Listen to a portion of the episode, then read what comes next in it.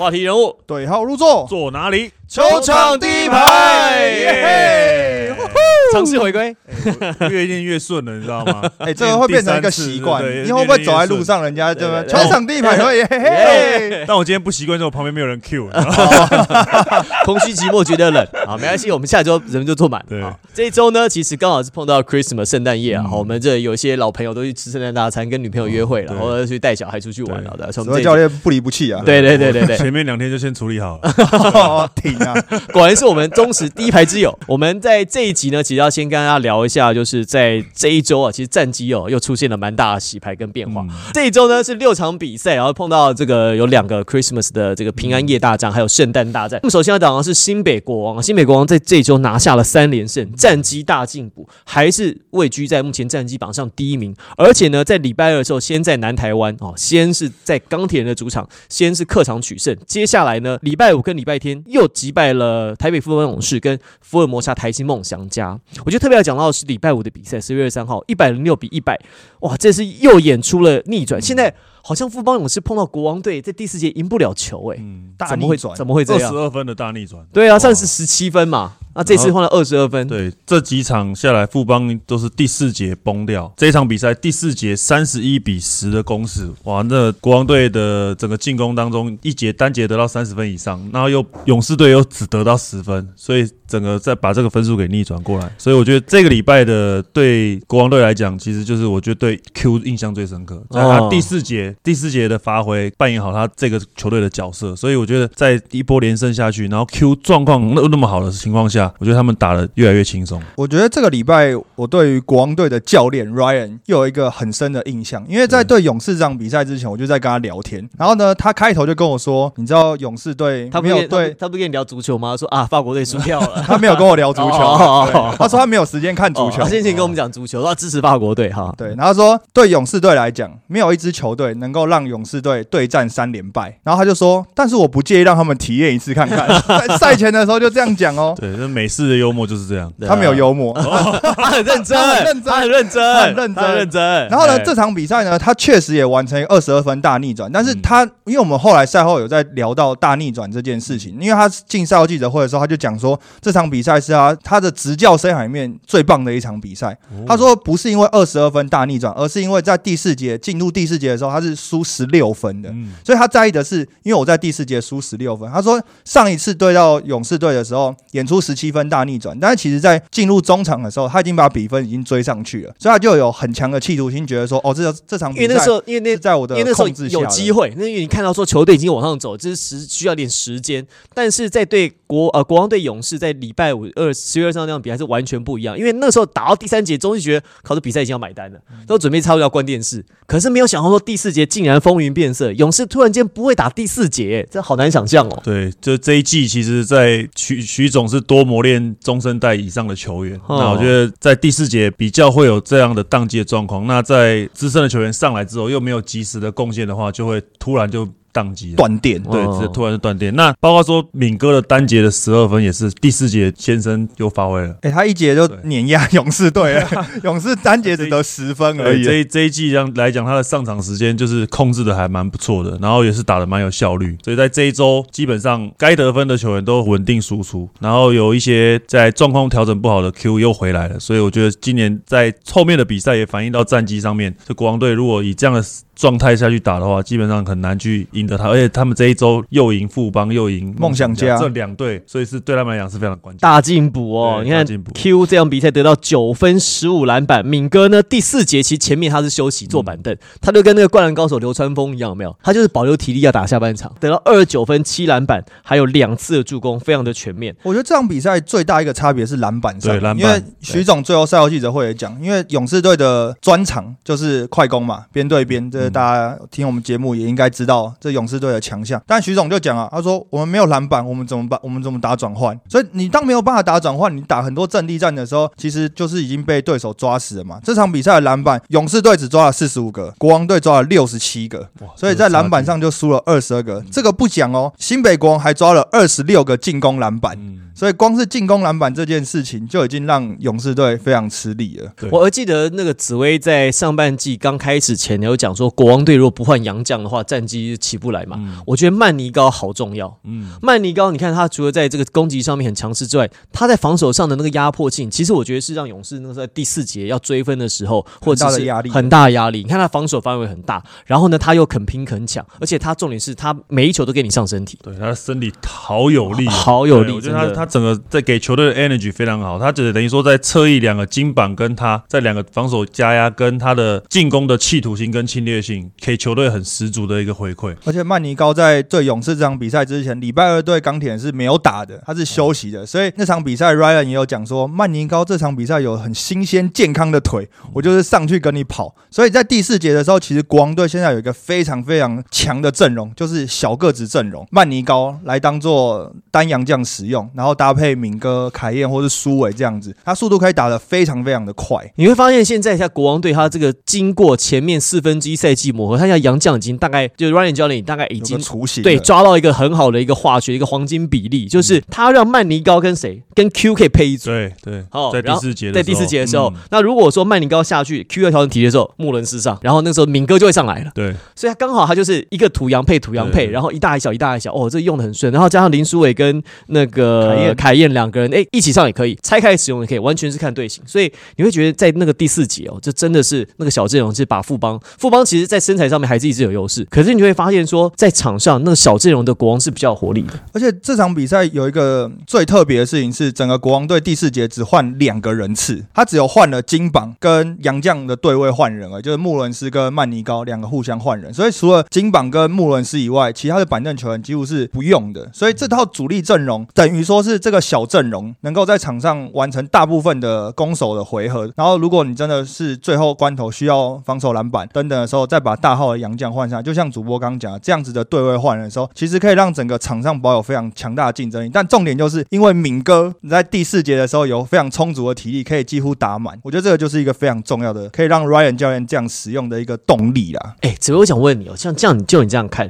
苏伟加入新北国王，他产生的化学效应是在一开始我们就是有想到的嘛？就是有没有他的表现有没有超乎我们的预期，或带来的改变有没有超乎大家的期待？其实我一开始会觉得说他可能会球权的分配可能会不够，凯燕跟苏伟的球权的分配，那可能在控球员怎么样？我没想到他们在比赛当中搭配的很好，反正就是说他控球也可以，凯燕也可以跑去得分，就对两个人互相搭配的很好，就是不会去抢占说你今天要做主攻，还是或是我今天要做控球，就是说不管是他们的分配上面，那让球的流动还是保持的很好。对，哎、我觉得这个其实是蛮难的，嗯因为我们上赛季看嘛，就敏哥要拿球拿那么久，哦，凯燕又持球持那么久，然后穆还有穆伦斯在，那时候加一个一个球不够用，哎、没想到他们现在球权分布上，你不会觉得说哦，有谁持球过久，刚刚好。我觉得他们是把压力化为助力啊，因为这件事情其实我们跟郑宇也聊过，就新北光的助理教练，他说这件事情大家担心的这件事情对他们来讲反而是个优势，因为能够拿球的人很多啦，所以大家都分担掉彼此之间要持球的压力，就不会被这么容易针对嘛。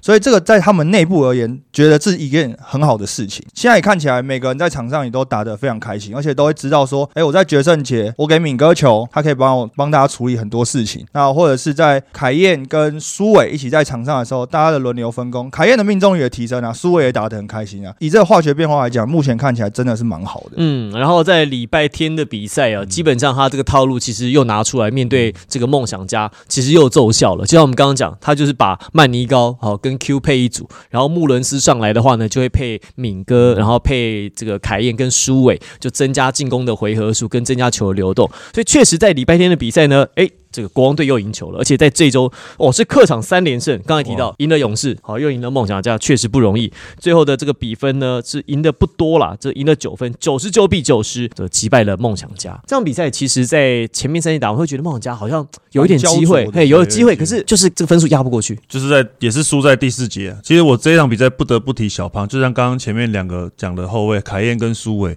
如果真的两个状况不好的时候，小胖上来又能够稳定军心，在这一场比赛他确实在控场上面表现的比前面两位控球还还来得好，所以我觉得小胖给他们第三个控球的状况，就是说他能够有这样的经验去配到对的人身上，更让球更更活动活动活动起来，然后他又可以在外线今天又投那那两颗三分球其实哦救命呢、对，很关键，所以我觉得小胖的价值就在这边。那他在场下也会拼命的去跟队友沟通，我觉得这个化学效应是让他们整个球队在赢球的氛围当中又能又增进了不少。我觉得在看今天这场比赛，就是国王跟梦想家这场比赛的时候，你会觉得国王队怎么样换人上来，都觉得场上的经验值是很高的。嗯因为换上不管是控球后卫，像小胖上来，他的经验值摆在那边；像是敏哥跟金榜，他的经验值也摆在那边。但更不用讲，你说穆文斯啊，或者是杨将的组合，他们的经验值 Q 的经验值也摆在那边。所以你几乎怎么换上来，场上都是很有经验的。嗯我觉得这个经验值也是让国王队目前开季起来能够走的蛮顺的一个很大的原因啊。刚才其实紫薇讲这个小胖啊，嗯其实大家记不记得在休赛季期间有一个乌龙传闻，说什么小胖好像本月马什么退休休啊啦，什么之类的。其实大家知道吗？在国王整个体系里面，其实 Ryan 教练他认为场上判断比赛能力最好的，他认为是小胖。他其实很需要红志在场上帮他解决一些可能在当下无法解决的问题。因为其实凯燕的形态、苏伟的形态，毕竟还是攻击居多，组织偏少。可是当场上突然有一些乱流的时候，你会发现场上开始哎，这个有一些套路跑不顺，呃有些大家不知道该做什么事情的时候，小胖就会出现的。他不一定要得分，他其实只要把几个 play 抠出来稳下来，所以哎，国王队突然间又回城，他那个乱流就渡过去了。而且还有就是讲到另外一个部分是情绪管理上面，嗯因为整个国王队呢，有些时候因为哨声的关系，场上的情绪会比较高涨一点。那这时候小胖呢，就会很有技巧性的呢，不管是跟裁判沟通，或者是稳住队友的这些情绪，我觉得在上一个赛季就已经看得出来，他在这上面有很多的琢磨。那这个赛季呢，只要小胖有上场的比赛，大家也可以关心一下，就是当几个哨声没有这么有利于国王的时候，哎，小胖这个时候他就会开始去做跟裁判沟通的这个动作。所以以前应该常看他表演哦。对他其实就是很喜欢讲话的一个控球，就是 他就很喜欢讲话，不管对谁讲，他就是会讲，然后他会有时候突然讲个干话，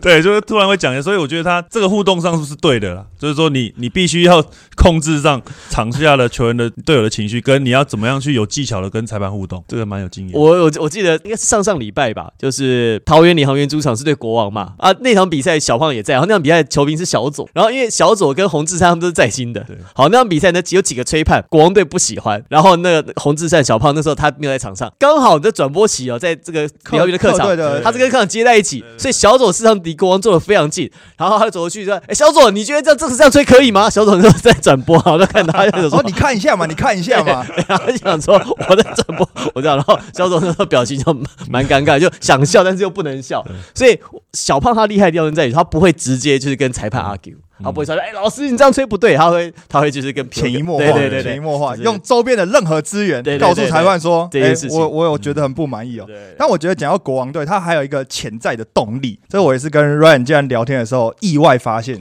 接下来接近的过年嘛，农历年嘛、嗯 r y a n 家人其实就有在想说，告诉大家说，如果在农历年前国王队的战绩还会维持在排头的话，大家假期可以多放一哎天。呦，一天而已啊！对我以前放过十三天呢，年假放13真假的？真假的什么时候？复原时候？那个啊，那个正大、哦，正大我放十三天，哦，然后回来没进四强。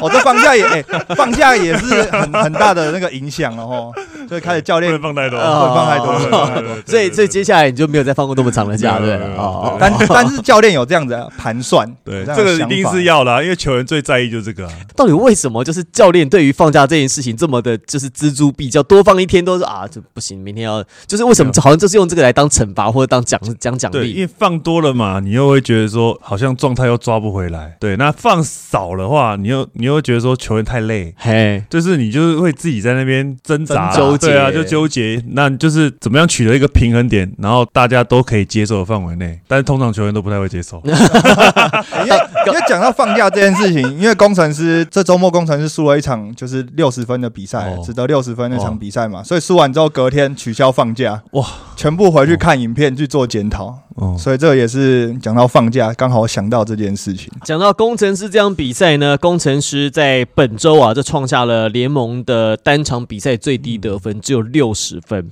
最后的比数呢是输给了领航员，六十比一百零三。那领航员在近期连胜是不用讲了，这场比赛当然在战力上面看得出来，这个完全不在一个档次上面。可是四节打完，连工程师也才得六十分，怎么回事？怎么会有这么大的悬殊？因为你很难想象说，以前大家都觉得辛巴不好嘛，对吧？辛巴太慢啊，啊，这个不回防啊，啊，攻击都球都给他，其他人都不会打球，说要排毒啊，结果哇，排下去，基本的分数都不见了。对，基本上就把他们前面两季的主轴给放掉了，所以他再经过一些时间再整合，但是这一场比赛比较状况比较多是失误变多了，所以说第一节八次失误，第三节九次失误，第三节又是很多连续的失误，然后很多波没没攻击就是一一波整个就是打到整个都没信心，我觉得球员自己本身也没信心，在出手上面选择就变得又不果又变得不果决，然后没有辛巴在的时候又不能解决说没有得分的时候要要干嘛？对，以前就球往里丢嘛，对，这这而且有时候辛呃你投不进，辛巴还帮你抢进攻篮板，对他可以把它补回去。不是因为这场比赛之后，然后球迷就有一个话题，因为刚好这个礼拜也有梦想家的主场周嘛。那因为上一次的最低得分就是梦想家的六十四分，然后还有梦想家单节五分，所以大家就在说，到底是单节五分比较难，还是呢单场得六十分比较难？所以大家也在讨论这件事情。哎，这样比赛你看工程师他这个六十分，他至少有一节得到二十一分哦，嗯他第二节还得到二十一分哦，所以你看六十扣掉二十是四十分，三节得不到四十分呢。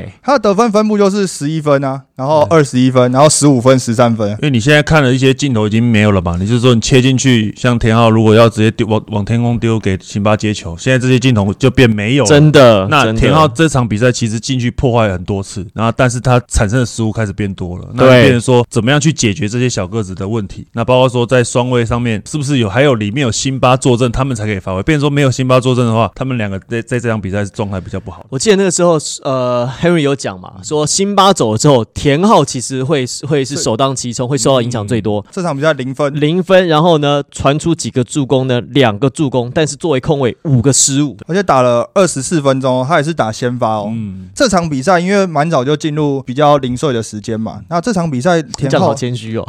比较零碎比的时间 较零碎的时对，间。比较零碎一一点对，也是我讲的，也也是讲的蛮零碎的。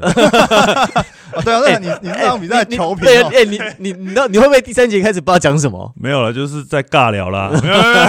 讲什么讲出来？看的比赛就是说，你看领航员的整个状态，因为他的身体强度上身体上的太强了，所以别人说工程师的本土球员有点吃不消。那只有阿提诺一个人在苦撑，就觉得蛮辛苦的。哎，你讲到这个，我必须要讲一个事情，这件事情也是我在这场比赛赛后知道的，我觉得蛮有意思的，就是因为这场比赛其实从第三节一开始之后，因为呃领航员造成工程师连续五个失误嘛，这五个连续失误呢都转换成得分，那时候比赛就已经被拖开，所以其实第三节中后半段就是比赛已经进入热射时间了嘛。那之后呢，领航员其实的防守呢是都没有松懈掉的。那我们赛后就问卡总说，哎，为什么你在这中后半段呢、一些年轻球员上来之后，防守强度还是维持在那边？其实他给我们一个说法是说，他不想让球员太早松懈掉，因为明天要打勇士队。嗯，如果你今天哎后半段感觉上是哦，我已经赢好了，然后呢，我就把比赛就是用比较轻松的态度的话，他说你明天的状态会很难抓回来，哎，所以他会把整个状态，希望球员四十八分钟里面都维持在是所以高档上面。这个是你们打那种比赛已经嗯赢到四五十分，然后林彦廷还在场上的原因吗？不，那我们连打七场比赛，他有办法这样处理？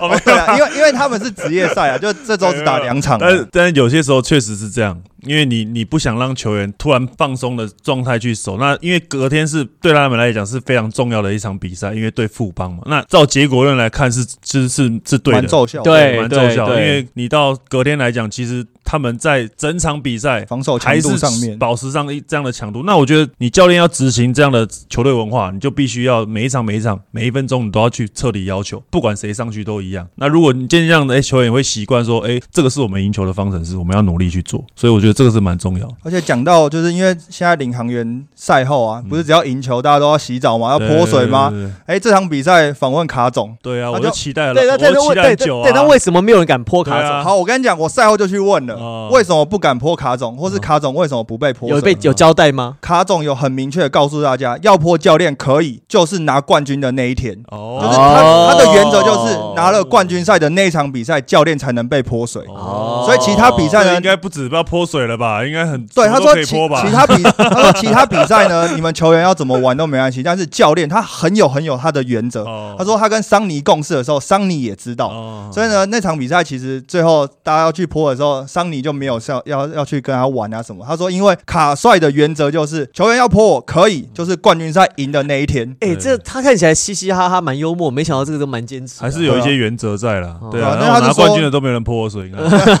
你有捡篮网啊？对，哦对啊，所以他就说想要洗澡，想要 shower，你就给我赢每一场比赛。哦就到冠军赛的时候，他就可以被泼了。哎、我觉得其实这个我我这样听完，我觉得蛮厉害的是，嗯其实你当教练也知道，你要跟球员其实很切近、很亲近，嗯可是你又不能就是说亲近到完全没有分际，嗯就是说、哦我是教练，但是你已经不把我扔去了，我们是朋友。其实那个时候很多时候你的战术下达，他不一定执行力不一定是好的他。不会听，对啊对，所以我觉得还是有一个拿捏跟一个算是两边都能够互相配合了。那我觉得他他给球队的氛围是非常好，他就是希望大家能够开心打球。他的球队的组组织的那个团队文化，我觉得蛮我蛮喜欢的，就是因为我从以前带队，我我就是希望能够营造这样的氛围，就是说你不开心打球是战绩，他战绩是不会好的，或者说反应会球队的那个内容是不都不会打好的，所以他不会是一个愁眉苦脸的球队，然后去赢每场球。他觉得这个是不可能的，所以我觉得他给这样的的球员来讲，会他他们会更有信心在场上发挥。那当然还是回到球场下，还是有一个分寸在。我很好奇哦，像你好，你想想讲这样子，那像张镇雅或者是像洪凯杰，嗯，他们俩已经毕业了，已经不是你的球员了，他就叫你学长。那这样你们的互动还会像过去就是你当球员跟教练那样那么拘谨吗？还是会比较轻松一点？应该会比较轻松一点，但是他们都不会来找我。听到没有？教师节的时候，逢年过节，没有啦，对呃，他会夜啊，指挥教练会夜啊没有啦，就是不要被我找到都没事，找到都不是好事，这样的感觉。没有啦，没有啦。而且这场比赛，因为因为是紫薇教练播的嘛，就是领航员对工程师这场比赛嘛。然后郑牙一开始上去的时候有一个 N one N1 N one 球嘛，然后因为呢转播的那个座位呢跟媒体席是坐同一排的，就是一个平面呐、看到郑牙拿球杀上去，一进球一逼下去的时候，全部媒体往紫薇教练那边看，对。啊，希望他说，哎、他会讲什么，但是他还是勉强挤出一个好球。没有说我不能不要再演不要再演了，不要再演了，不能今今天要保持专业，没关系，OK 的，真情流露。对，讲到张镇雅，张镇雅在隔天的比赛就是对勇士那场比赛啊，这个例行赛第三十四场比赛，最后呢，这个领航员呢是在主场拿下了七连胜，恭喜哦！哎呦，哇，恭喜恭喜！强啊！而且击败了在上个赛季是六战全败的台北富邦勇士哦，突破心魔啊突！破心魔，而且他的这个连胜七连胜是货真价实大满贯哦，因为每一队都赢到至少一场哦，不是说哦专挑弱哎这是。本季第一队大满贯的、嗯就五队都赢到了。而且七连胜之后呢，他接下来两队的对手分别是钢铁人跟跟工程师师，所以大家现在期待的事情是，领航员有没有可能创下联盟最新的连胜纪录？连胜纪录过去是八连胜就停住了，好几队在挑战，卡在八，好没有过八。那看看这个气势，现在领航员蛮有机会的。不过我们要看一下这场比赛哦，就领航员最后赢球击败了台北富邦勇士，勇士队再一次在第四节熄火，到底为什么？当然，领航员在开赛打得很好了，张镇雅在上半场就团进了三个三分球嘛，那个射手感很好，而且磊哥有帮你夜哦。有帮他帮你夜，他帮你夜对对帮你演，帮你演，对对对对。而且都是小白传给他的，白牙连线非常成功哦。这场比赛真的是，我有我有朋友就托我买这场比赛一楼的票，说都卖完了，买不到，买到，而且是很早以前就卖完。这场比赛的票房应该是领航员在这两季以来主场最好的这。三季，因为第一季呢有八场比赛是关门，所以基本上呢是只有在季后赛那场才坐比较多人，对所以等于是这三季以来在例行赛最高的票房。而且因为领航员的球场的设计啊，在这一季他们是只开四千三百个座位，就是大接近四千五百个座位，几乎完售，几乎完售。哦，然后你可以看到二楼的那个观众席，因为它只开其实就是两个侧边嘛，两个球场的侧边，它其实二楼蛮早就坐满了，而且球迷进场的算是蛮踊跃的。哦那如果这样进进四强或冠军赛会不会全开？哎，可以啊，多开一面嘛所。以可以全开。其实今天跟陈信安在讨论的时候，他们就有讲到，如果真的往季后赛迈进的时候，在座位上面确实现在的状况是不够的哦。哦，桃园三结义现在是桃园大哥了哎，哦大哥哦对，不用找杨绛，这票一样可以卖得满哦，超强厉害，佩服。厉害，佩服佩服佩服。啊好，那我们要讲到这场比赛，其实领航员当然啦，他在这场比赛其实不断的跟富邦勇士来回来回来回哦，两队其实很有互有互有领先，互有焦灼。因为勇士真的是也这个没有没办法再输了啊，他其实有战绩的压力，因为好几场比赛是勇士明明可以赢得下来啊，但是赢不下来。翻盘，我觉得要讨论一个是勇士在今年为什么第四节比赛 close 不下来？过去我们讲第四节前面三节勇士只要不要输太多，徐总就讲啊，说前三节只要在十分之内进入第四节，他都很有信心。对，那是上个赛季上个赛季，对，他是上个赛季，他就觉得比赛会赢下来。但是我其实蛮意外的是，在对礼礼拜五就是勇士被二十二分大逆转之后，进去记者会的时候，徐总自己讲说，他说过去前三节打完十分差之内，我都觉得很有信心。但这一季不管赢多少分，进到第四节我会怕哎、对，还是会怕。他说我会怕哎、他说连我都会怕了，那球员更不用讲了。他上去就打得绑手绑脚，又很害怕失误，这样一来一回之间，你分数很快被咬进之后，呀，大家又觉得说是不是又要被逆转了？就那个恶性循环就开始了。许哥讲这个话是心理战吗？是讲给球员听的吗？还是是讲给球员听的，嗯 因为许哥很喜欢，就是透过这样媒体的让球员看到，然后哎、哦我就是绷紧神经？我以前就是会去看，哎、哦，你以前以前就是被影响的，原来哦，原来如此哦。没有，但是我觉得感觉上勇勇士今年有刻意，就是说，要是让就是中生代球员，就是等于说有一点像换血或等等，有点像，但是初期在赛季初期，现在已经打了这样四分之一的话，那可能在战绩上面没有做一些改善的话，可能这些年纪有经验的球员应该要再慢慢回到主要的轮替上，打的时间有可能变多了会这样。因为我觉得你总是试过了，那球员也给机会了嘛。那但最后战绩考量，那可能包括说你跟文成、肢节、中线时间，可能就要一直慢慢上越来越多了。所以这个是我觉得他们会面临到的问题，就是你要培养年轻的有多一点人选哦，能够去轮替，还是说你要再让经验老道的球员再次上上场？这个就是徐总现在的一些负担了。而且杨将呢，对，我觉得杨将，我觉得对成也，我觉得成也杨将，败也杨将，是因为勇士这一季杨将新特利加强森的组合真的是人挡杀人，佛挡杀佛。可是，在第四节单杨将的时候，你会发现百新特利吗？哇，这禁区的高度太矮怕不够。哦因为现在就是有些球队都是哦有七尺哎的，像穆伦斯，对，那强森因为他防守范围真是太广，所以长森真的好用。嗯但你摆长森上去的时候，如果你没有摆杰哥，你会发现好像球的流动跟组织传导又卡卡的，会觉得说有有一好没两好。我觉得这个是勇士现在碰到的问题，因为真的双阳这样的时候，强森加辛特利真的太 carry，其他球员可以很轻松就可以拿到分数。所以前三节你看为什么今年勇士好几次前三节可以拿到足够的分数，第四节就宕机。其实第四节，其实我发现就是说，比如说像强森，他在前面三节的上场时间比较多的时候，他第四节的命中率会比较下滑，体能上面会比较受影响。三十七岁了、欸，所以这个可能就要在前面的上场时间把它分配掉，要可能要给他一些时间去休息，让他第四节有机会在场上去做收成。所以那就是礼拜天的比赛有徐总有改变，就是让新特利直接就是打满，也是换一个方式看看说，哎，让新特利扛第四节，办法把球赛赢下来。但是我觉得这一场比赛的关键应该是说转泪点应该是俊祥的回稳。哦，对，转泪点其实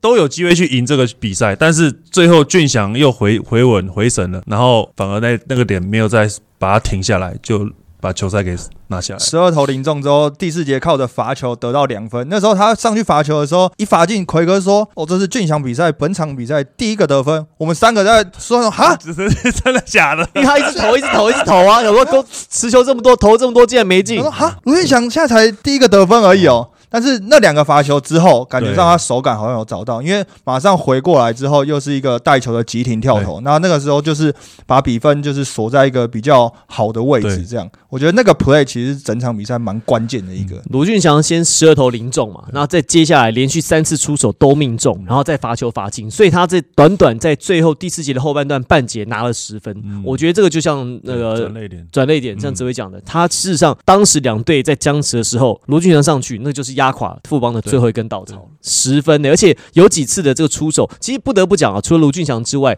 我觉得其实施晋尧啊或黄宏汉，其实本土球员的发挥，我觉得是这段期间领航员连胜最主要的一个工程，就是防守还是防守？对，还是防守。因为你看今天强森跟辛德利命中率奇低无比，真的是给他们很多的身体力量。第一次我印我有一个印象非常深刻的画面是第一次看到辛特利坦克切会上不去，因为桑尼挡在前面太粗了。哇，真的是让我印象深刻的画面。那每次看到他的坦克，其实是没有人挡得住，现在有人可以挡住他了，所以我觉得这也是富邦今年要面对的挑战。嗯，然后我觉得领航员真的很佩服的地方是，他们在这七连胜期间，其实很多都是用单阳将，嗯，像这样比较单阳将先发，几乎都是单阳将打哦。你看，其实你看对位换人是桑尼跟艾尔斯两个对位换人啊，或者是沃许本，所以我觉得这一点，我其实我个人是真的蛮佩服卡米诺斯，因为你看大家讲说啊，你们战绩好还不是靠杨将，心里有这样的质疑嘛？可是他就是单洋将给你拿七连胜，嗯我觉得有个很大的防守重点是，大家会看到，比如说各队的洋将，假设想在低位或者是在任何组织战里面去打到领航员的时候，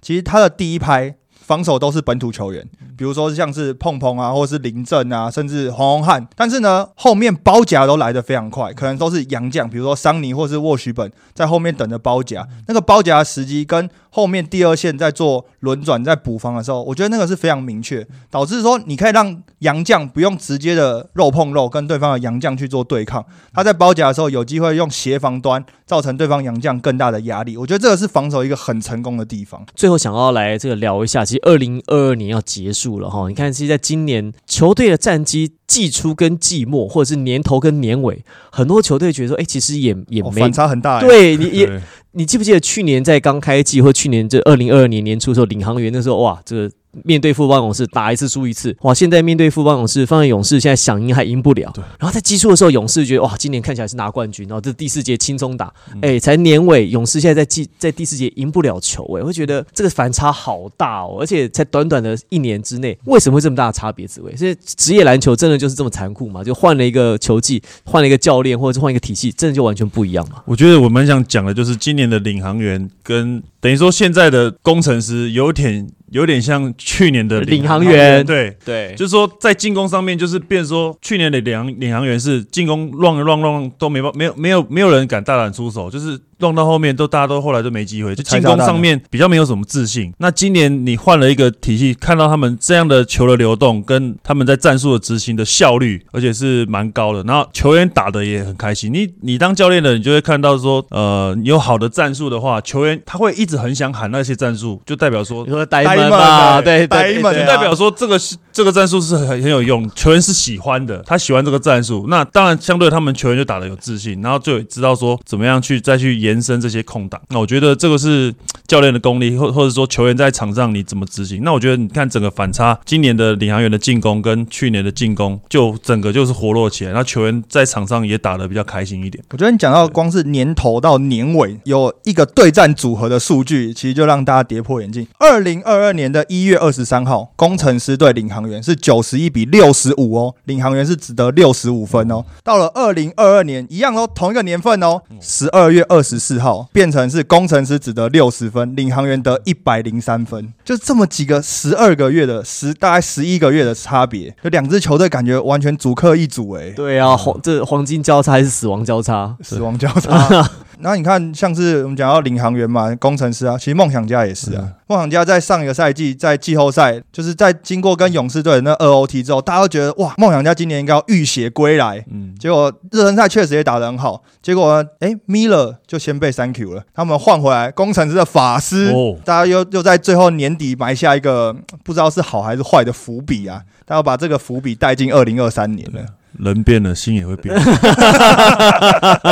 哎、我哎、我很我很期待法师，哎、不是不要叫叫佛斯特，福斯特叫福斯特，要证明证明，对要证明要证明哎，要福斯特。对，因为他有 Nick Faust 嘛，他就是直接音译这样福斯特。哎，我很期待福斯特加入梦想家会不会不一样？哎，因为他的自己开创进攻能力是现在是梦想家是需要的，因为梦想家就是很需要有人就是在大家得不了分的时候把球给弄进篮筐。嗯好，他们终于想要做这件事情了，所以我觉得马上在二零二三年的看了。福斯特会不会哦？因为加入了一个福斯特，像梦想家的战绩又不一样，或者是其他球队有洗牌，我觉得我们看二零二三年会不会有不一样的改变了哦？因为我们在接下来下一次录影的时候，应该也就是二零二三年了。哦哇，很快哦！这个我们从二零二一年的十月嘛，十月、十一月十月是二零二一年的十月、十一月这样，然后呢，到现在是二零二二年，马上二零二三年，哇，这一年半来，哇，这也度过三个年头，我没看到这个起起落落哈、这个球队上上下下。你在两个月，你在半年前，你怎么想到说辛巴会被会被 Thank you？对，完全没想过，根本不可能嘛对，季中我们大家还在想说，到底谁能够解决辛巴？对，啊。磊哥还磊哥磊哥还很看好辛巴这一队啊，对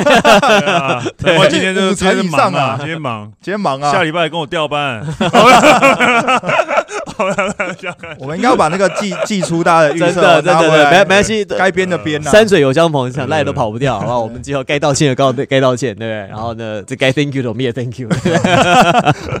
没有啦，开玩笑。好了，我们今天非常谢谢紫薇来到我们的节目现场，我是王柏林，我是 Henry，我是紫薇教练。小王迪拜，我们下次再见，拜拜。拜。